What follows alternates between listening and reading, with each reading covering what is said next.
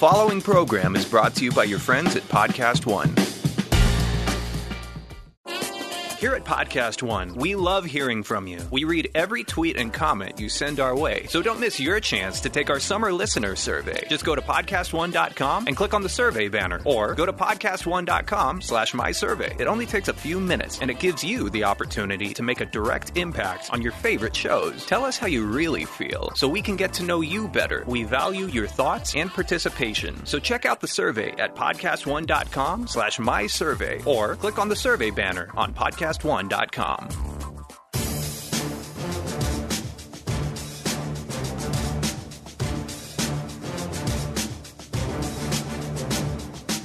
Welcome to RJ Bell's Dream Preview. Weekly winners from his Wise Guy Roundtable. Broadcasting from the pregame.com studios in Las Vegas. Here is RJ Bell. College football week three edition. We've got the Wise Guy Roundtable, Brad Powers, Ken Thompson. I'm RJ Bell. And what a week, guys. We're going to go over all of the biggest games. And we got some fun buckets that we're putting the games in. We've got our disagreements, both with the AP poll and Ken disagreeing with Brad on a power rating. We've got two big trend games where there's a big eye popping trend associated with the game. We've got one crossfire, Ken on one side, Brad on the other. We've got two, no, actually three this week, three double leans, both of them on the exact same side, and then one best bet from each. Who dog? Let's get straight to it. We're going to go with our popular disagreement. This is one where UCLA is the team. They're playing Memphis. Right now, UCLA favored by three. UCLA, though, in the AP poll, number 25. Brad, you've got UCLA number 31 in my power ratings. So you've got UCLA. You think they're overrated by AP. Make the case. Yeah, first let me say I don't think they're necessarily overrated in this game. Uh, their opponent Memphis, I think, is also overrated. But as far as UCLA and why I think they're overrated, I think a lot of publicity has been made about the comeback against Texas A&M. If Texas A&M runs it into the line a few times instead of throwing the football in the fourth quarter, that's a bad loss for UCLA in week one. And number two factor for me is the rush defense. Second to last in the country, giving up 330 rush yards per game. They got a banged up defense. They got you know bulldozed by Texas A&M, and then the big thing last week against a Hawaii team that doesn't isn't known as a power rush team, give up nearly 300 rushing yards to Hawaii. I am not buying UCLA right now. Okay, but in this game, and, and this is a fascinating teaching moment.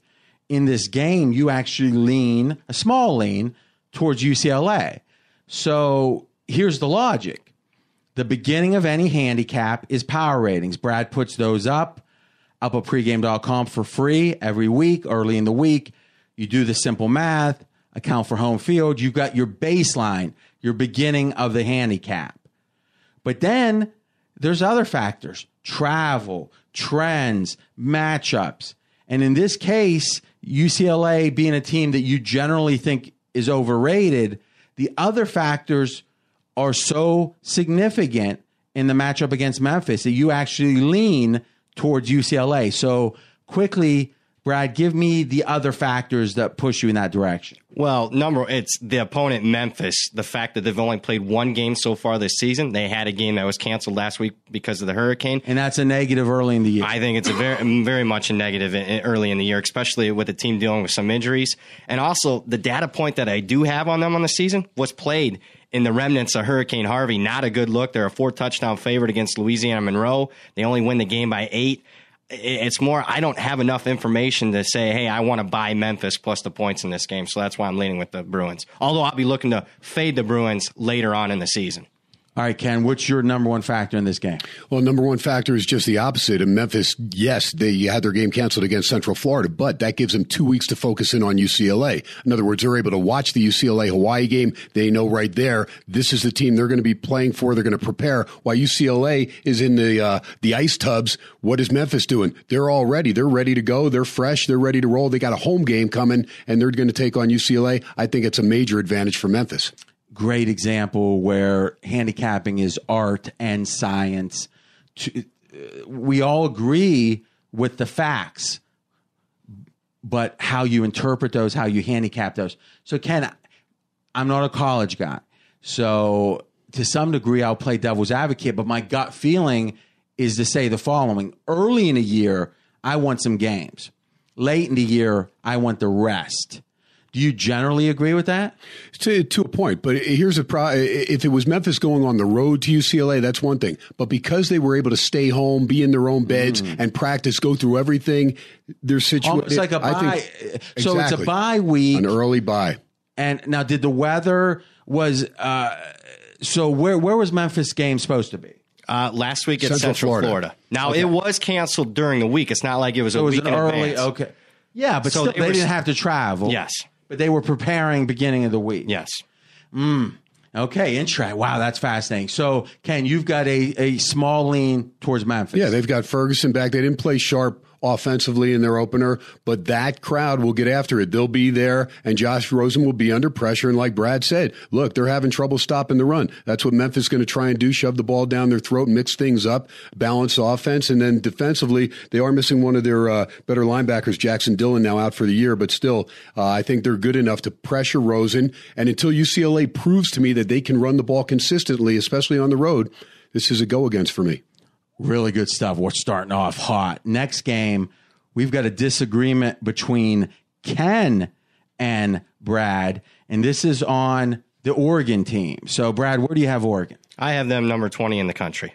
And you think, Ken, that Oregon by Brad's assessment, is what overrated, underrated? Overrated. I, I just think that you know, the, offensively, it's what we expect from Oregon. Go up and down the field, wide open, and then in the second half against Nebraska, they showed basically, you know, if you have film on them and if you've played them, you can make adjustments. You can slow them down. First time they've been shut out second half at Autzen Stadium in a long time, but that's Nebraska doing that, and that's not a great Nebraska defense. A lot of speed mismatches for Oregon, yet they still couldn't score in the second half, and that game nearly got away the cover did, people that bet Oregon highly disappointed blowing a 28 point lead, winning by seven.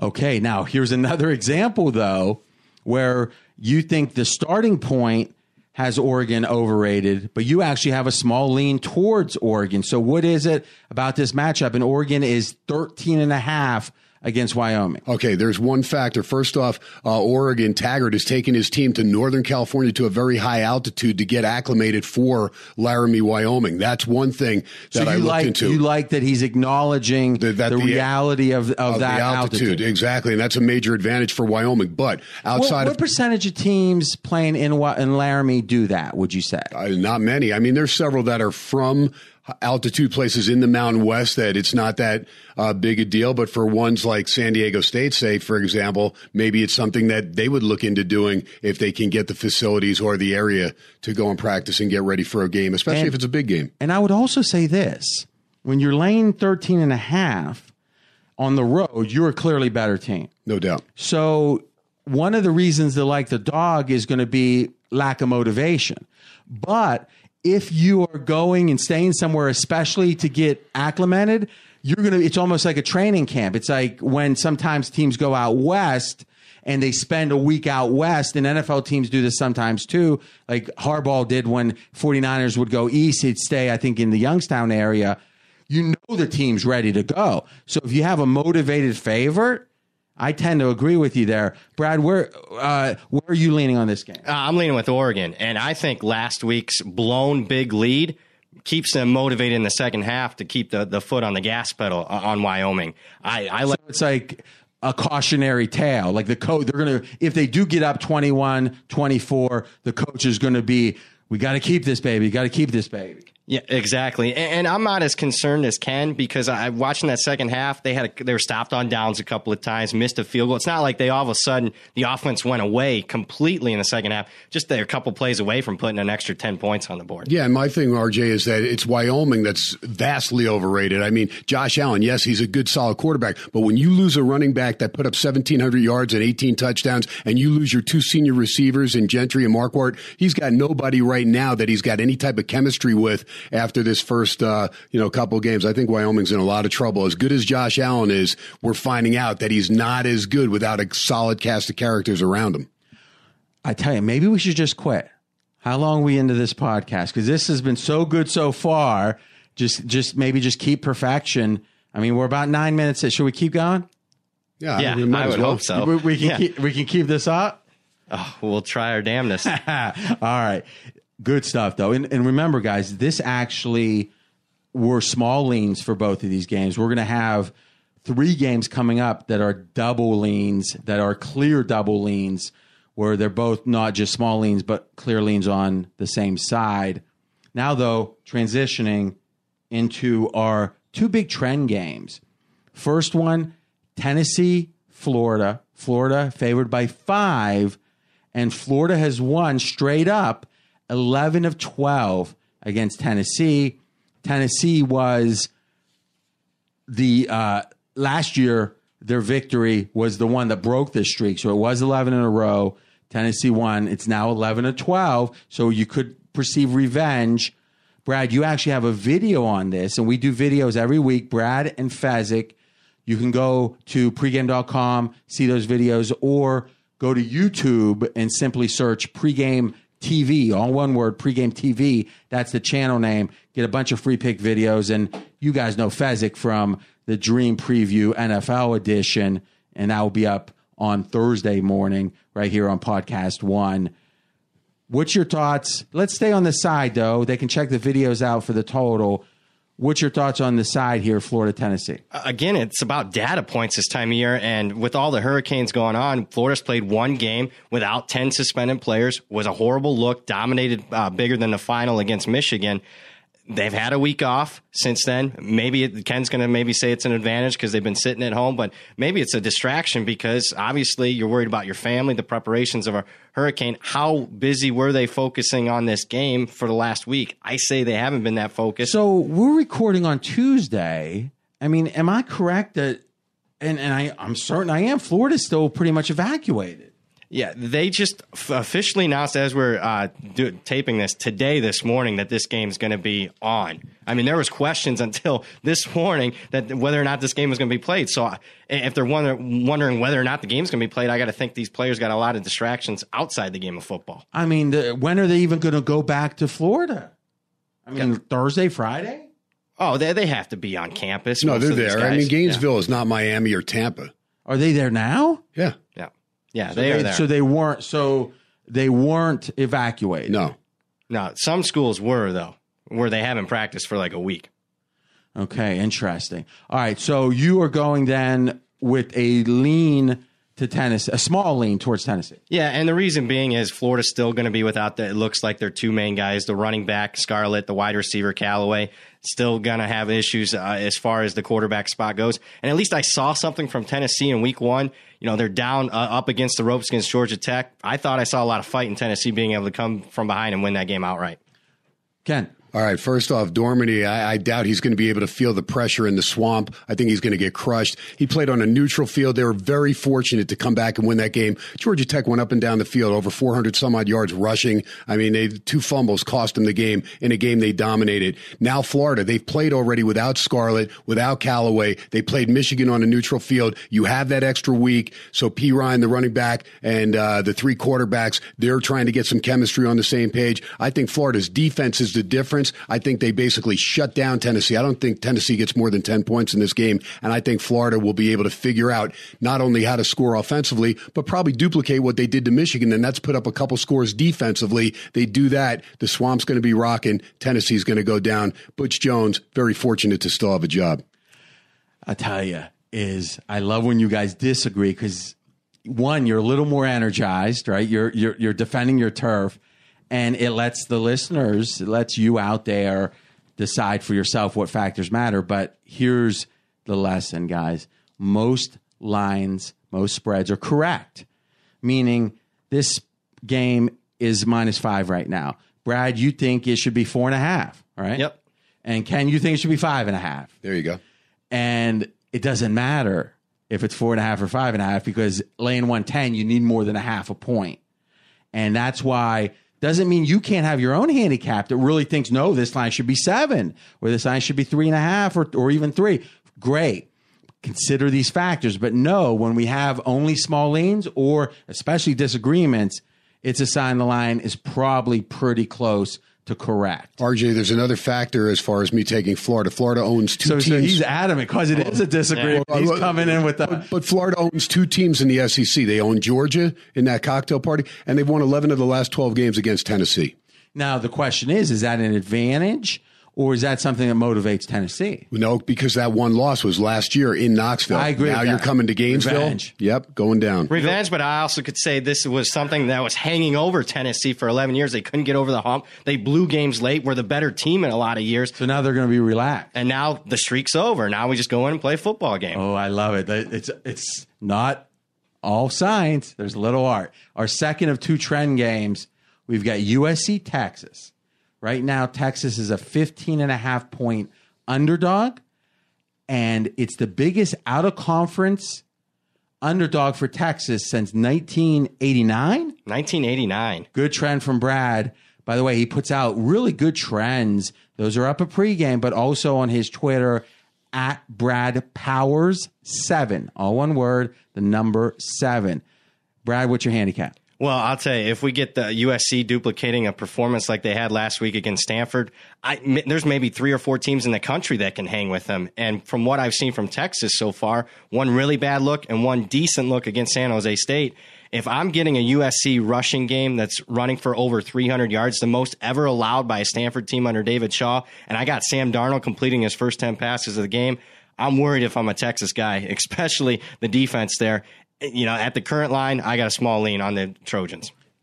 Small lean USC from Brad Kent. Yeah, me too. I mean, Ronald Jones, I knew was going to have a good solid year if he stayed healthy, but I didn't know Stephen Carr was as good as he is. And that gives USC a one two tandem that takes so much pressure off Sam Darnold. And then uh, Deontay Burnett really stepped up as the main receiver and Stephen Mitchell Jr. as well. So you have two solid receivers, two solid running backs, a quarterback that was highly touted as the Heisman favorite up until Lamar Jackson got rolling. SC, to me, their defensive line has never played a second half like they did against Stanford. They held the Cardinal to seven points, shut them out in the third quarter, and after giving up a 75 yard run to Bryce Love to start the game, that's as good. And I've watched SC for 45 years. That's as well as I've seen SC adjust. And uh, Clay Helton's got this team on the right page right now. And this is something we talk about often, which is if you are fans, a fan of a team, and you can keep it objective, it's a big advantage because you follow. You know, I bet you watch the spring game. You're reading the local new or the uh, campus newspaper, and that gives you insight into USC. Now, you tend to do that with a lot of teams, Ken. So, Well, I, and, I- and I know a lot of the play-by-play guys, and when there's guys that are questionable, I'll text to find out if they're going or what, and and that, that's a big advantage for me because I can do that. You know, I mean, and so I, I use that to my advantage. Okay. So you guys both with small leans. Remember, our, our distinction here: small leans or clear leans. Two small leans, USC. Okay. Next up, ooh, crossfire time. This is the game that you guys disagree with the most of all the games. And looking at it, hmm, which game is our crossfire? Oh, it's going to be Clemson, Louisville, one of the games. Of, of Okay, the- that's exactly. Oh, I was looking forward to that. I just have disagreement written. I maybe should have just written Crossfire. Would have been better. You know the old James. Remember James Carville? Remember that old Crossfire on CNN, Brad? No. No, you were watching games. Yes. You were watching Fox Sports West or something. All right. We've got, I'm going to let Ken, Ken showed a little more vigor last time. And, and then Brad came back and tried to match it, but he really didn't. So I'm going to, and that'll be the way I'll decide who gets to go first on the crossfires, who shows the most vigor leading up to it. That's going to be a new weekly tradition. So we've got Clemson, Louisville. Right now, Clemson is favored by three minus 115. So it's a little more than three. Go, Ken.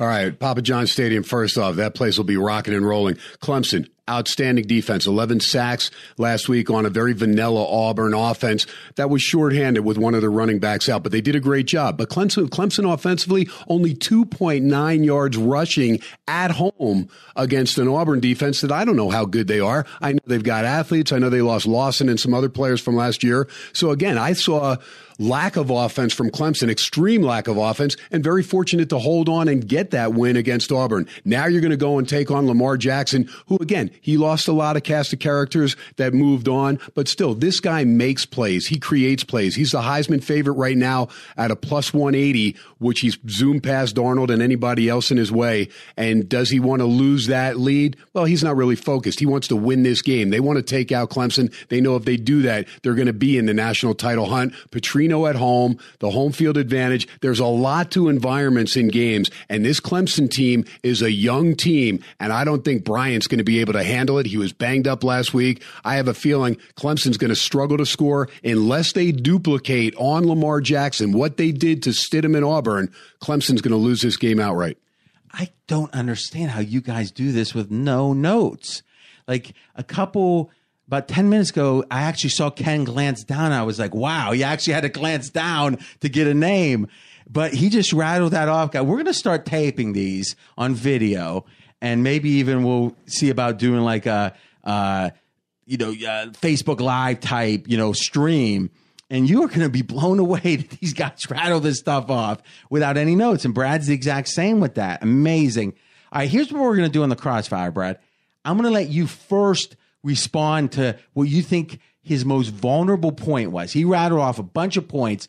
What do you disagree with the most that he said? Clemson not being able to score when I watched Purdue and North Carolina, two teams with far less athletes. Maybe they're not experienced athletes, but Clemson's got far better players than those two teams, and those two teams had no problem whatsoever scoring against Louisville. So I, that, that's not the concern for me. What do you say to that? I just say, look at the quarterback situation. You got Blough, a kid that could throw for Purdue. I mean, you've got a quarterback right now Throw interceptions, 21 last year, led the country. I'm talking about this year. I'm talking right. about in that game. Okay, because he's he's But he threw three in And- that and- game. and- Otherwise, they'd have scored more. And he's got a better coach in All Jeff right. Brohm, an offensive, innovative mind. Uh, I, I just think that, you know, Papa, Papa John Stadium for me and, and Lamar Jackson, those are just, those are so big as great as Clemson's defense is. And again, we're looking at their defense and, and Hunter Renfrow is really their only offensive weapon that scares me because he's an Edelman clone. That's really the only guy I think that can pump some offense into that team. Okay, Brad. So you're going to give your presentation, and Ken's going to get to cherry pick one thing that he wants to really dig in on. But first, I got a question. So Clemson has exceeded expectation. I mean, the narrative entering the season was this team's number three or four or five on the popularity polls, AP or coaches, but they were like 38 to 1 to win the title at one point. Yeah, missed. Uh, I think uh, misconception there on Vegas. Missed the boat on that one, where the, the AP polls were actually probably more correct. Yeah. So what I'm saying though is the narrative has changed. It's like, wow, look, and you've been talking about it on our Fox National show, and this is a good time to mention that. So Friday night, Fox National, 330 stations nationwide, Sirius 83, also the iHeart app is 11 to 12 Pacific, so 11 to midnight Pacific time. Friday night. Saturday night, we need an extra hour, so it's 10 to midnight. First hour recapping college football with Brad, Saturday's action, and then Fezzik comes in for a preview of the NFL. Great stuff and great response so far on that show. And I think we're each week it's getting better and better. I thought the Friday show was one of the best hours of radio I've heard in a long time, and Brad led the way with that. We've been talking though, boy, doesn't it look like Clemson has a good chance to win the conference? Florida State quarterback hurt. Florida State took that tough loss and uh, you know, against Alabama and and the physical side of that. So what was here's my point. The narrative has changed. What was the line on Clemson Louisville? So right now it's minus three, minus one fifteen entering the season. Let's say the game of the year lines. Pick. It was a pick 'em. All right. So what we're saying is based on what we've seen this year, Clemson is three plus points because they are minus 115, minus three, better than the expectation was entering the year. Though Louisville How would you say Louisville, Ken, has done relative to expectation? I would say that they're right where they need to be. So It's- right there. Yeah, because Lamar Jackson, he's played a couple teams. Look, their defense needs work. They needed to gain chemistry, and he needs to find more weapons. But what he has that these other guys that have lost weapons, like a Josh Allen for Wyoming, Josh Allen can't make the plays that Lamar Jackson can make by himself running the ball. He, you know, he, acqu- he accumulated 585 yards offense himself last week. I mean, that's the way this guy is. He's that good. That's why he won the Heisman Trophy. And you, an Ohio State guy, the first guy since Archie Griffin that has a chance to do it back to back years. This team is legit. And Clemson has played Kent State and Auburn, and I'm not sold on either one of those offenses. So again, we look, oh, Clemson's doing all that. Kent State, for the love of God, I could grab six guys from the gym and beat them. Uh oh. Uh oh. I like the passion. All right, Brad. So you're going to give your presentation, but first, do you feel like the Clemson? eh, Well, let's just be objective. Have they increased by three points in your power rating? To me, it's uh, Clemson up two, Louisville down one.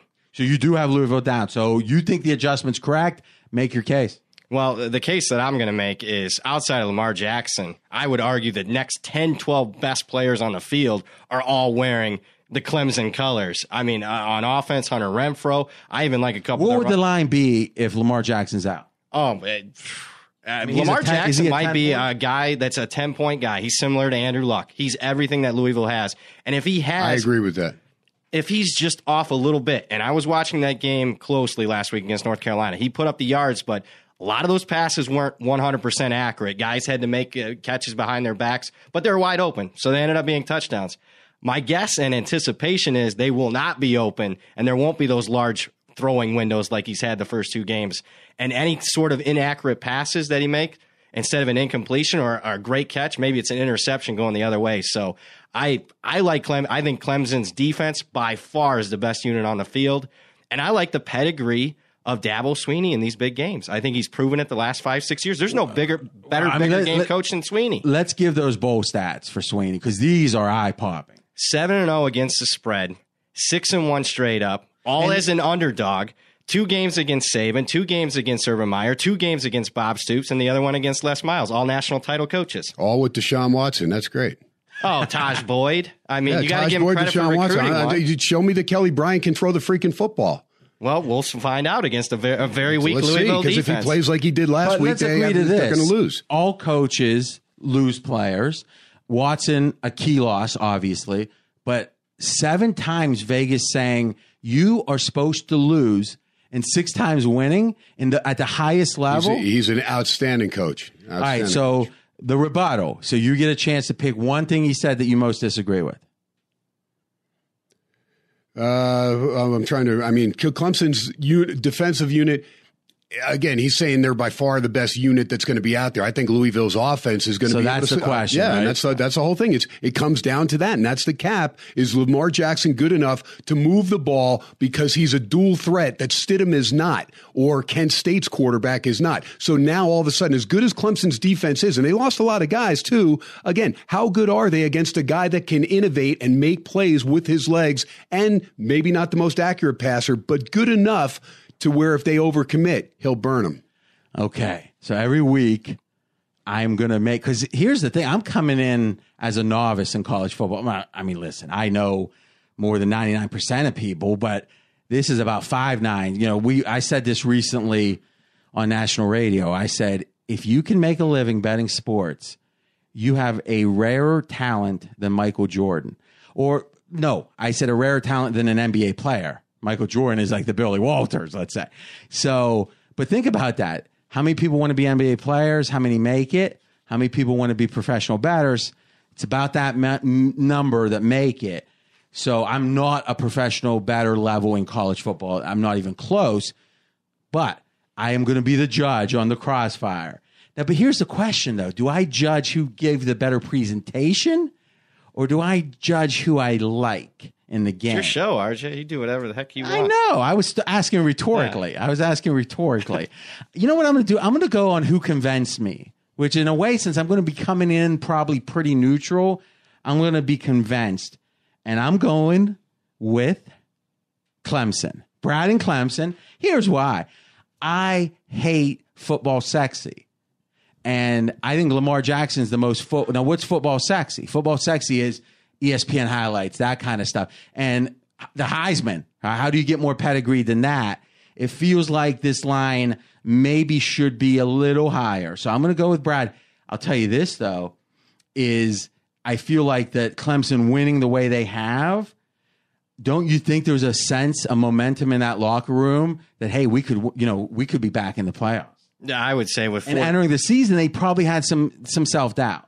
Yeah, I I think finding a leader at quarterback. I think a big lift was him being possibly knocked out of that game. Comes right back in the huddle. They were struggling offensively until then, and then they finally got a couple drives together. Here's the thing, RJ, to a man, when you're playing at Louisville and you see a guy that's won the biggest award in college football coming back, that shows his dedication to that university. But he that wasn't they want even to take allowed it. to leave, was he? They want to take it in they- right, but they want to take it. They He want was to take, forced to come they- back. But I'm saying they right, eh, but but they want to take it a step further. And and this But guy it does give optimism. I agree. If you have and, the best and he- player in football, and he's already elevated himself to the top Heisman guy. He's blown by Darnold. He's a plus What's the 180. odds The next closest guy, Yeah, plus plus 180. 180. And nobody else is, is better than 5 to 1. Surprisingly, what was the best number you could have gotten on Lamar Jackson in the offseason to win the Heisman? He actually dropped, started seven to one, and maybe dropped to like ten to one or twelve to one to win it. Because All. there's what, thir- 13 or 14 returning Heismans?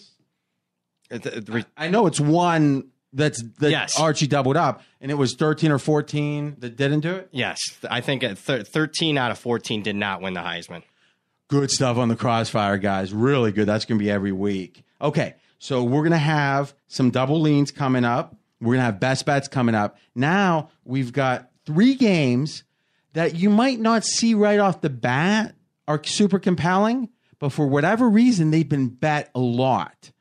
And I think I know the reason in each case, and we can talk about it. But you can actually go to pregame.com, go to Game Center. It's free. And you can go to the consensus tab and see the number of bets made on this at one of the big, big pay per head shops that's across the country. So there's hundreds of bets on uh, the big games come game day. And you can stack by biggest bet, both by cash, and very few people have that. In fact, I don't think anyone has it for free except for pregame.com, and then ticket count. So these are games all in the top 10 or so of ticket count for whatever reason, and we're going to go through them. First off, and we have agreement on this game LSU, Mississippi State. Right now, LSU is favored by seven. Yeah, I'm leaning with LSU. I think this is an ascending program right now. They won their fir- uh, first game against BYU, starting four true freshmen on defense. They hold BYU under 100 total yards. They have a new offensive coordinator. They've had some issues scoring in the red zone like they've had in the past, but I expect a lot of that to get cleared up. And they got a couple of key guys coming back from injury. The reason why those freshmen are starting in the opener, guys like Arden Key, one of the best players in all of college football, has been out the last couple of games. They get a guy like that back. And on the flip side, Mississippi State off a very misleading blowout win against Louisiana Tech last week. That gives us a little bit of hidden value. Give me the Tigers minus the points. Small lean from Brad. And Ken, you actually have a stronger lean on this one. Yeah, I think this LSU defense is just getting going. And I think, you know, it's real tough to go from playing BYU when you get moved. Now, fortunately for them, it got moved to the Superdome in their state. Uh, but then, so, so really, you know, just kind of moving around, set to go to Houston instead, uh, end up there in, in New Orleans. And then you play an FCS opponent. How do you get up for that? They blew them out in the second half. They got off to a slow start, took care of business, won by 35. Now they're going to be refocused again.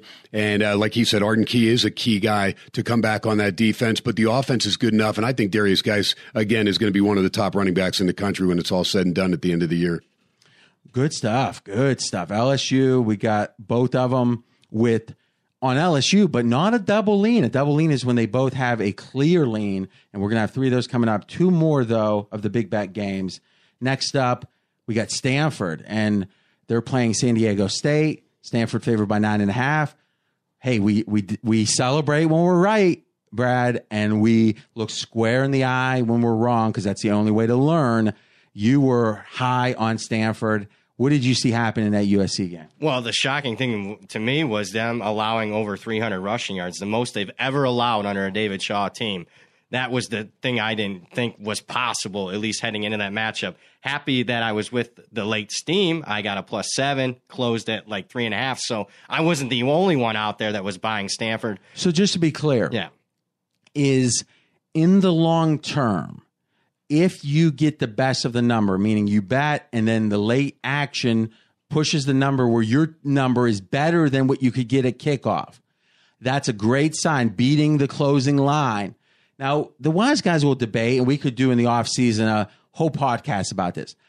Wise guys will debate how predictive that is because you'll hear guys three quarters of a way through a football season say, Well, I'm 49%, but uh, I beat the closing line. And it's like at a certain point, you know, when, and it's all about sample size, right? Because the theory is there's just not enough sample size. And thus, once you have more sample size, beating that closing line is going to lead to profitability. So you're mentioning that saying, hey, you were on the side with the professionals. You got a better number than some pros at bet it. And does you feel good about that in the long run? Agreed, but also agree we got to learn from the game itself. And for you, it was the rushing defense. And that's an inch with Stanford that surprised you. It was underperformed. Yeah, vastly underperformed. How much of that was USC pl- uh, playing better than you thought, and how much of that was Stanford playing worse than you thought? Uh, I would say 60 40 USC actually playing better. I mean, the, USC played an A plus plus game. The USC uh, expert here says it's one of the best games you've seen, probably the best game since the Pete Carroll era. So, same question you Ken. How much of Stanford's underperformance was their fault versus USC their to their benefit. Yeah, I'd say about 30% was Stanford's fault because they had the running game going early with Bryce Love and SC's front four. I mean, I have not seen their front four make adjustments and shut down not only the run but put pressure on Chryst. I mean, they did blitzing packages. They were they just kept Chryst in the the offense off balance. Again, that's a complete game. And when you find two receivers and when you find an extra running back, because Ronald Jones, I I really didn't know Carr was this good. I mean, this kid's fabulous. This freshman. All right, so give me the handicap on this game, Brett. Well, as concerned as I was about that rush defense, I have some concerns this week. They're going up against a good power rush attack in San Diego State, but I expect a very motivated Stanford defense coming off of one of the worst performances we've seen in the last 10 years. So I'm going to lean towards the under in this game. Two teams that play very slow tempo. Uh, they're both going to run the football, grind it out. San Diego State's defense shut down Arizona State last week. I think they can similarly shut down Stanford this week. What number you seen on the total? Uh, it's low, 46 and a half, 47, but uh, I would still lean under there. I love this handicap. You've got a, a disciplined team that underperformed on the defensive side, playing a team they should be able to physically manhandle when you're favored by almost 10 on the road. You're better physically. And thus, it's about motivation. We should have max motivation on defense. Yeah, absolutely. Ken, your handicap. Yeah, picture these two teams coming back to practice on Monday or even maybe Sunday if, uh, you know, for Stanford, they had to travel back from the Coliseum. So probably Monday and all of a sudden you're going in. You just lost. You didn't just lose. You just got your doors blown off in the second half by a, a, rival that you've handled six of the last seven years, and that was a conference game. Now you're playing a non-conference game against a team that just, like he said, played another Pac-12 team, Arizona State, a team that really doesn't uh, you know, present much of a problem on the lines of scrimmage. San Diego State's a very physical team out of the Mountain West, and Rashaad Penny is one of the better running backs. You think about Donnell Pumphrey going on to the next level. Well, they replaced him with a guy that may be even better all around back. He may not be get as many yards as Pumphrey did when it's all said and done, but this guy is an excellent receiver out of the backfield, and they've got Chapman, a good solid quarterback. Their defense is good enough. I think when you if you get nine and a half and you buy this up to ten, I think if you get San Diego State at home with double digits, you're looking fat. And remember the community of San Diego. They don't have the Chargers anymore. So San Diego State, they're a standalone team there. They're going to get more backing in the crowd in the stands than they have before. That's Ken Thompson.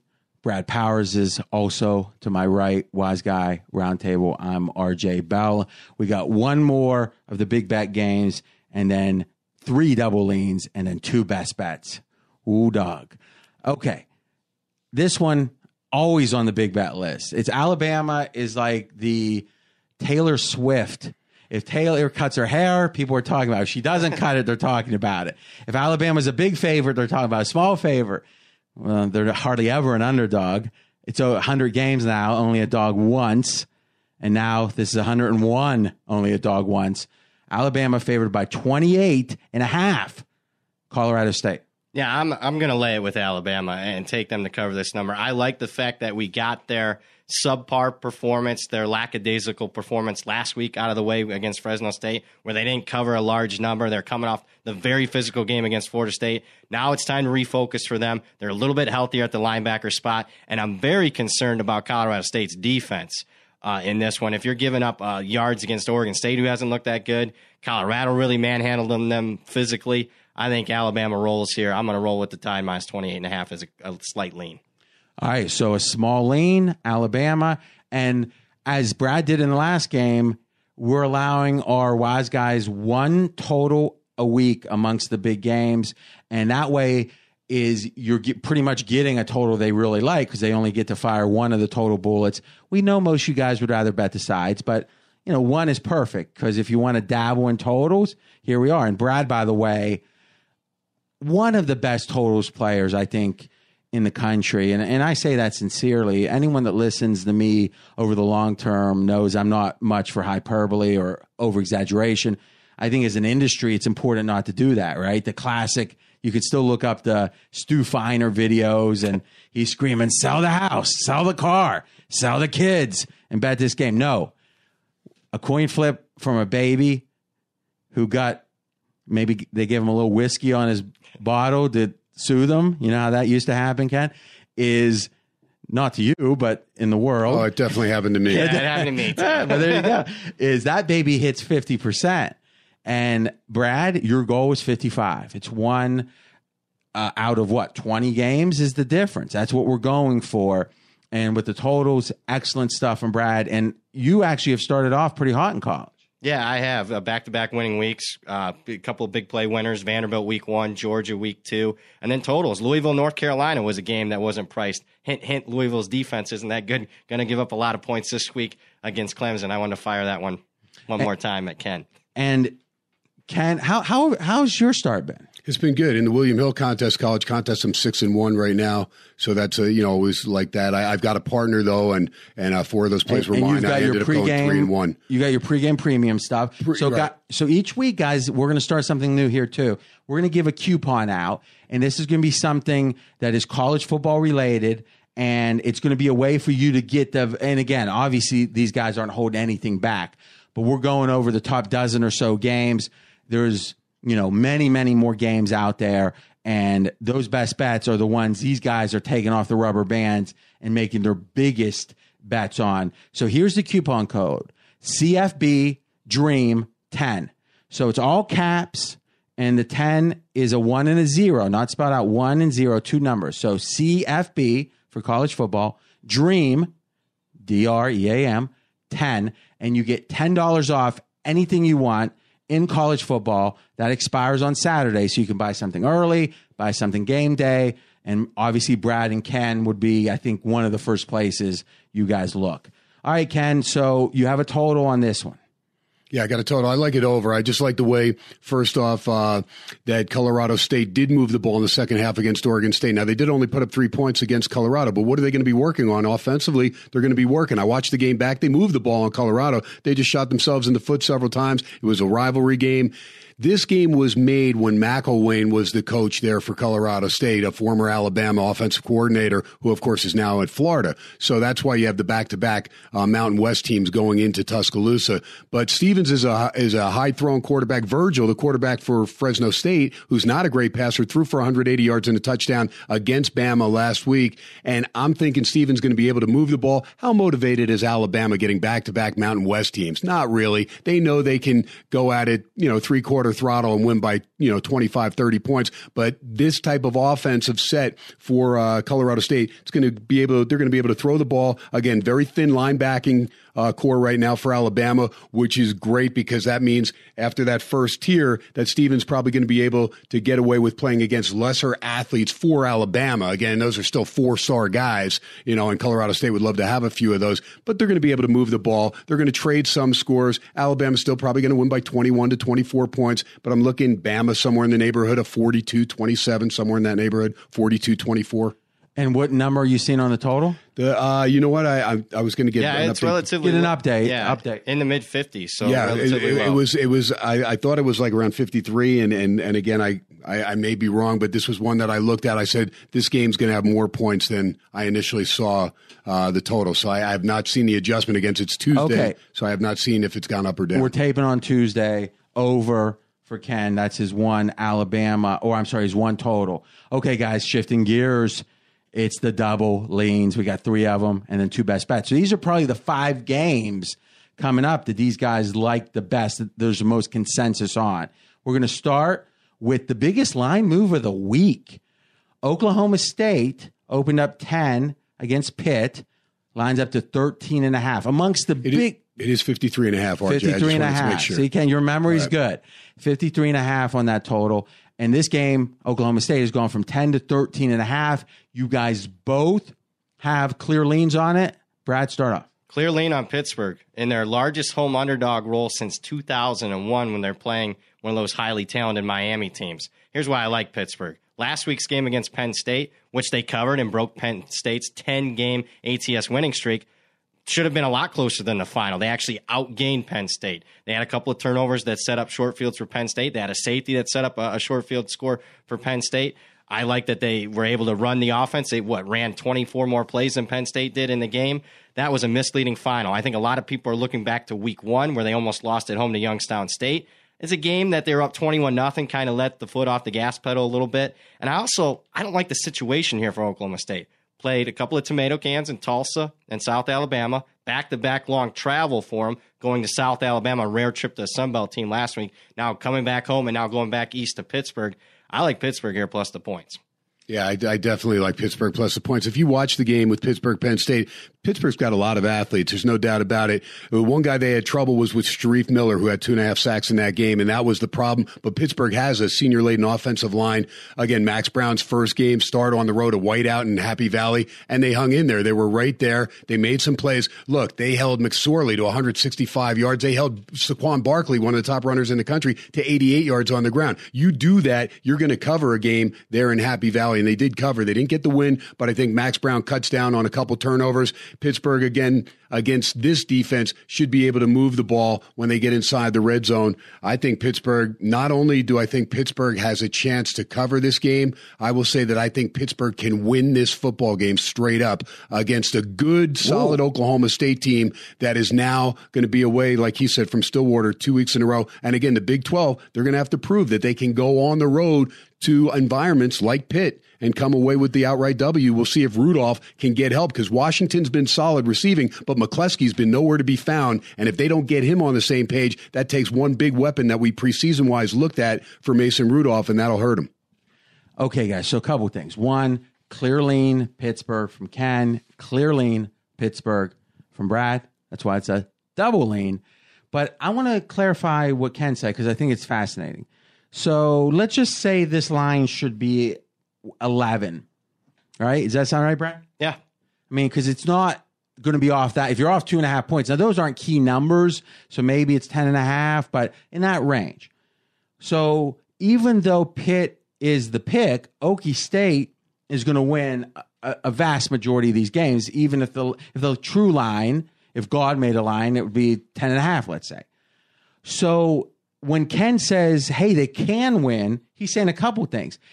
If you are getting a couple extra points where you're getting a money line payoff where on a 13 and a half point dog, but the line should only be 10 and a half, well, the idea of a little bit on the money line makes a little sense, especially if you love the thrill of a potential big payoff.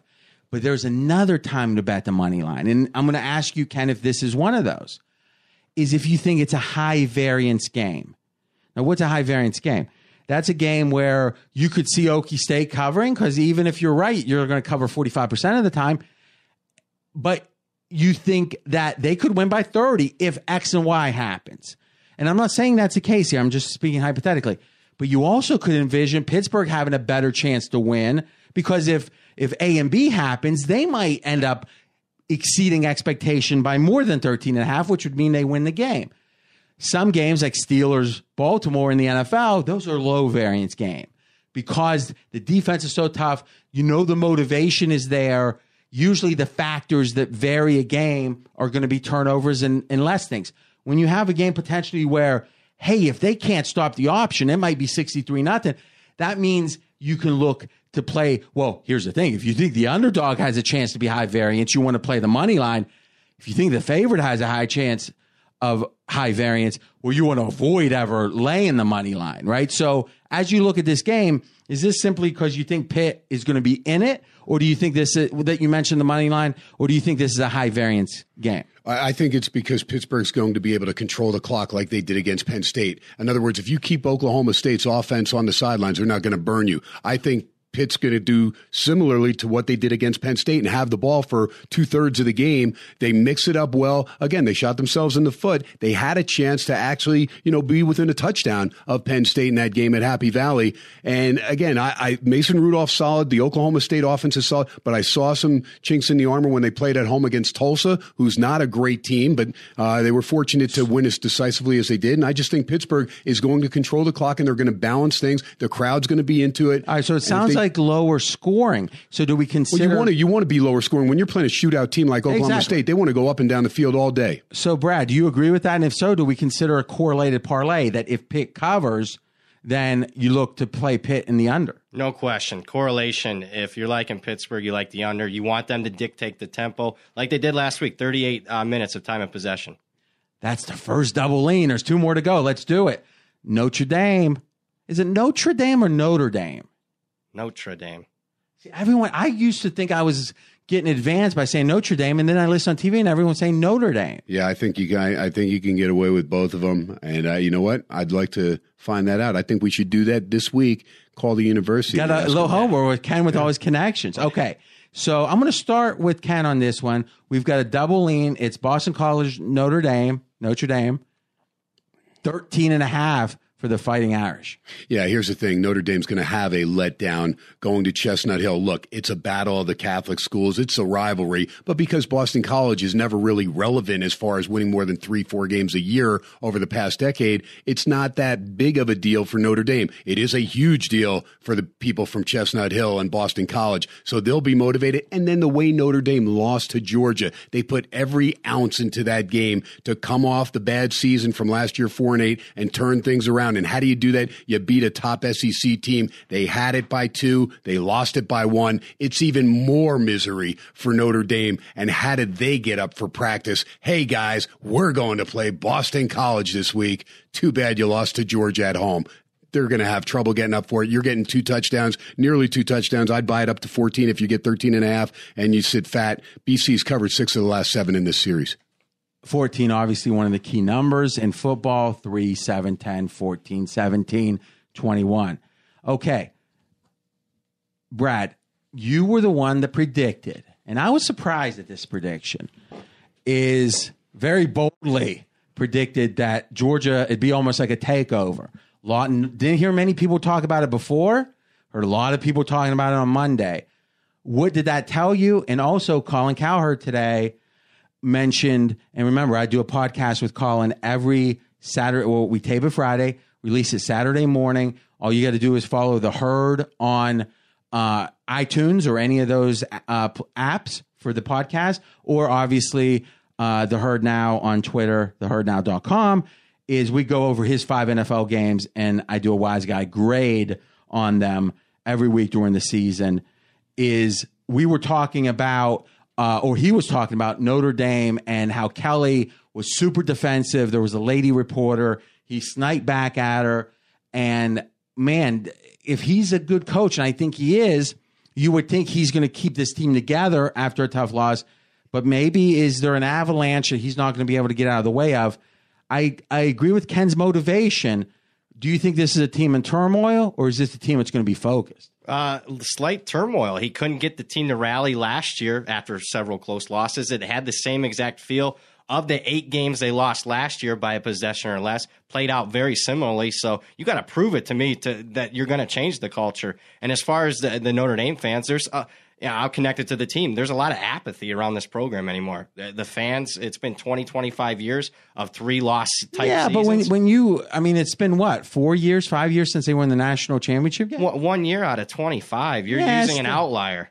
Every other year But they've e- lost for at least three or more games. Ohio State, Alabama, being in the national title is an outlier. But they have not won a major bowl game, RJ, since 1993. A major bowl game, they haven't won one. We're talking about it. What at that time was the most prestigious program in the in the in the country. Are you saying bring back Lou Holtz?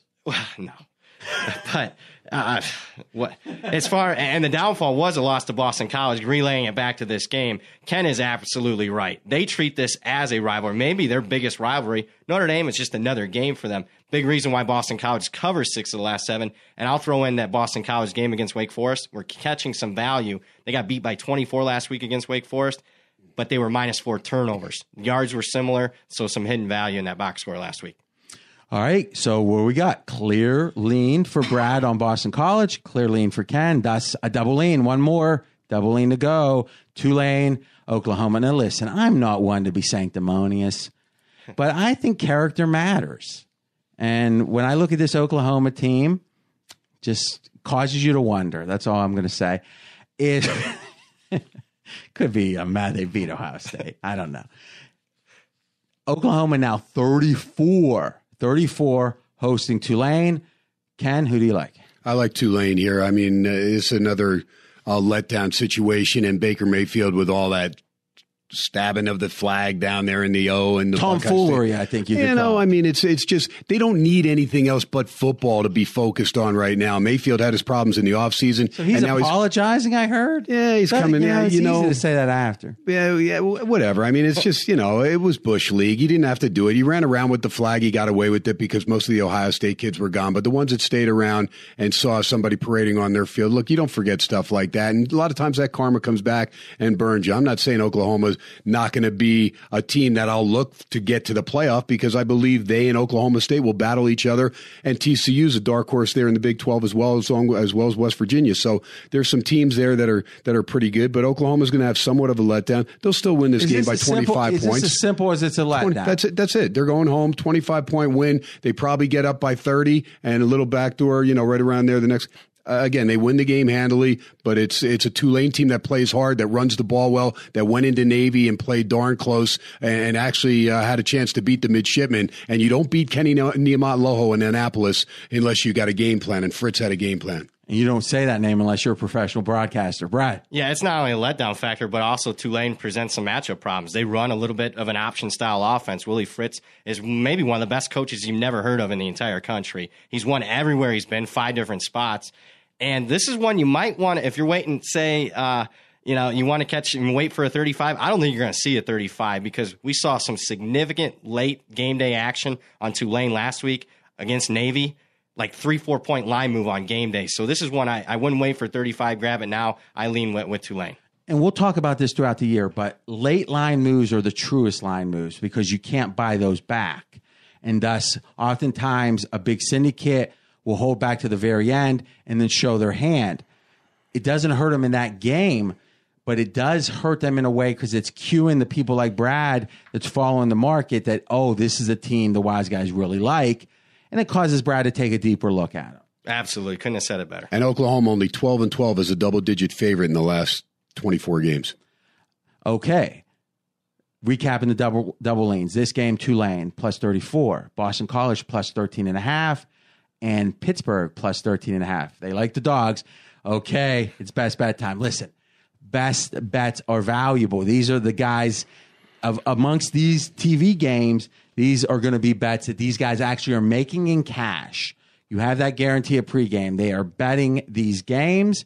Ken, we're going to start with you. Your best bet of the week. Yeah, I'm going to go with Vanderbilt. I just like Derek Mason, what he's done there, and he was under the under the heat a little bit uh, So because plus four against Kansas State. Kansas State, yeah, and, and I like Snyder. Snyder's got a good, solid, uh, disciplined team each and every year, but there's not a lot of speed on this team. Major advantage in the running game. Not only Ralph Webb, but Khari Blasingame. You got a, a, a two man team there. Uh, Shurmur, a pretty good quarterback. I expect Vandy to score some points. Look, they put up a bunch of points on Middle Tennessee. Surprised me that they handled them on the road. Now they're at home. Kansas State's first road game. I think Vandy wins this game by seven to ten points. Oh, wow. Best bet. So, what's your take on this game, Brad? Yeah, I'm going to be looking passing on the side. I, I don't line up against uh, Bill Snyder too often. I can tell you that, RJ. That's not always a profitable. Now he is profitable in all situations since coming back, it seems, but uh, as an underdog more Yes, so than a favorite. Absolutely, as an underdog more uh, than a, as a favorite. I'm going to look to play the under. Two similar defensive, well-schooled teams won't make mistakes. Slower tempos. I'm going to play the under in that one. Okay. So with Ken, follow him on Twitter. It's Sports X Radio. Ken has a local radio show on KDON, 50,000 watts at night. There's only a few of those in the country. Really, many, many years doing it. Very good stuff. And, and deep dives on that show, too. And uh, as we said, Ken Thompson's very best bets up on pregame.com. All right, Brad, best bet for the Dream preview. South Carolina minus six over Kentucky. Normally, I would not want to back a team that's been outgained their first two games, but yet have won on the scoreboard. But they beat in the market by 35 points. And a lot of the reason why they've been outgained is they have an elite skill position player in kick return game. He's already got two kick return touchdowns, several other long ones. That hurts their offensive performance. I, there's a lot of juice going with the South Carolina program. They've already exceeded expectations. They're coming back home for their first home game. And I'm also not a fan of what I've seen data point wise from Kentucky big time struggles against Southern Miss and Eastern Kentucky, games that you know were much more closer than even the finals indicated, and only won those two games by a combined eight points. Anything under a touchdown, obviously, best bet material for me. I think South Carolina rolls wins by double digits. I've got a little insight here, um, and this is very broad, but I think noteworthy. Um, so uh, Mark Stoops is a brother of the Stoopses, and I, I know the Stoopses uh, a little bit, and I know uh, Mark the best. I went to his wedding in Youngstown. That was a scene. And here's what I'll say about Mark: is no inside information here at all, but he is a brilliant football mind, but diligence has never been his strongest suit. So my gut feeling, and I and Brad, if you want to look at this, I'd be fascinated for next week or next time Kentucky's got a big game. You know, just look into Stoops' tenure as a favorite, you know, or even as a bigger favorite and as a bigger dog. Because if there's, a, I would make a major bet he has a better record as, let's say, a bigger dog, uh, and we could decide what bigger means, right? Six points or more, or whatever, and bigger favor. This is a team I think that would be flat in certain spots, almost like the Steelers, which you would think with Tomlin supposed to be about discipline, but when they're a bit, you know, not that they're underdogs often, but when it's a competitive game, Pittsburgh plays well usually. When they're a bigger favorite, look to go the other way. I, I think Kentucky probably is like that. Now at six and a half, you know, how focused they they're going to be. I think I would think focus yeah. as an underdog doesn't mean I don't like your play. Just means it's one factor to consider. So lastly, Ken, and, and by the way, before we get Ken's thoughts on this best bet from Brad, Brad Powers, we mentioned it once on Twitter. Brad Powers seven a lot of good stuff. His trend report, his power ratings, et cetera, et cetera, the videos, all through his Twitter and also up at pregame.com. And here's the beauty up at pregame.com. You can connect before you bet. And that means you ask Brad a question, he's going to answer it. Literally, you can ask him a question and might take six or eight hours, but you're going to get that answer in the forums. And quite frankly, that's special. No other site, well, first off, no other site has the pros we do, but no other site that even tries to have these professional level handicappers can you connect directly with them. You were with Phil Steele for about seven years. Did, was Phil answering on the forums? Phil hasn't taken a phone call from a customer in probably 20 years, but he'll answer them on Twitter. But from a customer, probably 20 years.